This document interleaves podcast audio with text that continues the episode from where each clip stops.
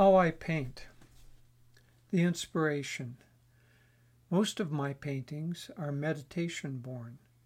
That is, an inspiration will come during meditation or at a time when my mind is quiet. Often it will be an intangible subject, such as a quality or a particular color. For instance, the painting that I'm using as an example is called vastness.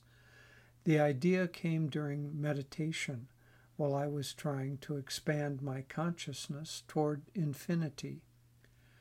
Once this ethereal quality came, then a train of thought followed that went something like this How do I portray the characteristic of vast expansion?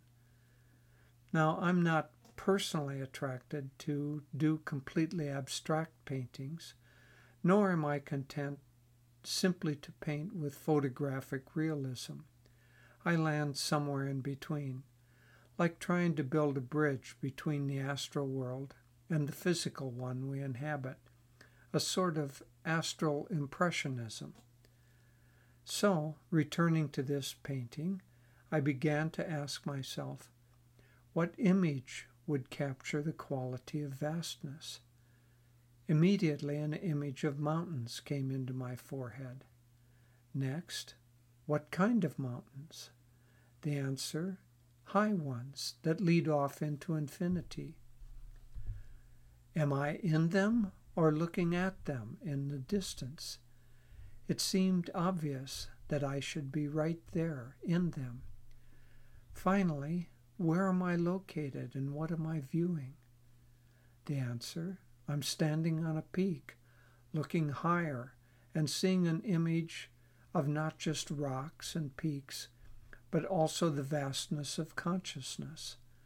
So I placed Master, my personal connection to infinity, just above me, and perhaps reachable with a little bit of effort which expresses the inner feeling of my relationship to Him. The process.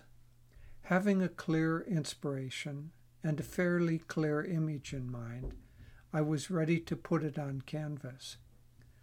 My methods have evolved over time, but this is what I do now.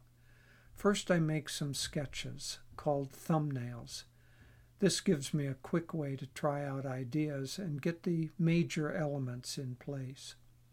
Then I make a more detailed sketch, but not so detailed that it blocks the ability to be spontaneous. Then I paint using three phases. I quickly block in the elements of the painting, getting everything in the right place. Next, I put in details and shading trying to get everything to look the way I want, with the light and shadows right. Finally, I work on the details. Along the way, I have to keep asking, is this expressing the original inspiration? Interesting, this is much the same process that Swami Kriyananda used when he was writing. First, he tried to clarify his inspiration. Then, holding on to that, he quickly captured it on paper so that he didn't lose the ideas. Then he went back to bring magnetism, adding stories and examples. Finally, he polished the sentences, paying particular attention to the rhythm of the words. He would sometimes edit a piece 40 or 50 times before he felt that it was just right.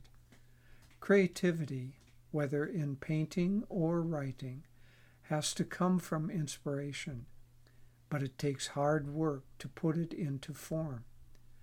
The lessons. Painting for me is not an end in itself, but a way to participate in the flow of divine grace. It gives me joy while I am doing it and joy in sharing. I let everyone use these images freely since I don't feel they belong to me. Swami Kriyananda encouraged my art, saying, You are too much in your mind. This will help you be more creative and to develop your intuitive side more. And so it has proved. I am deeply grateful to Divine Mother for helping me express her beauty in this way. Enjoy. Nayaswami Jyotish. P.S. Devi and I recently published a book called Stand Unshaken with 30 of these paintings, accompanied by short excerpts from our blogs. If you are interested, you can find it at crystalclarity.com.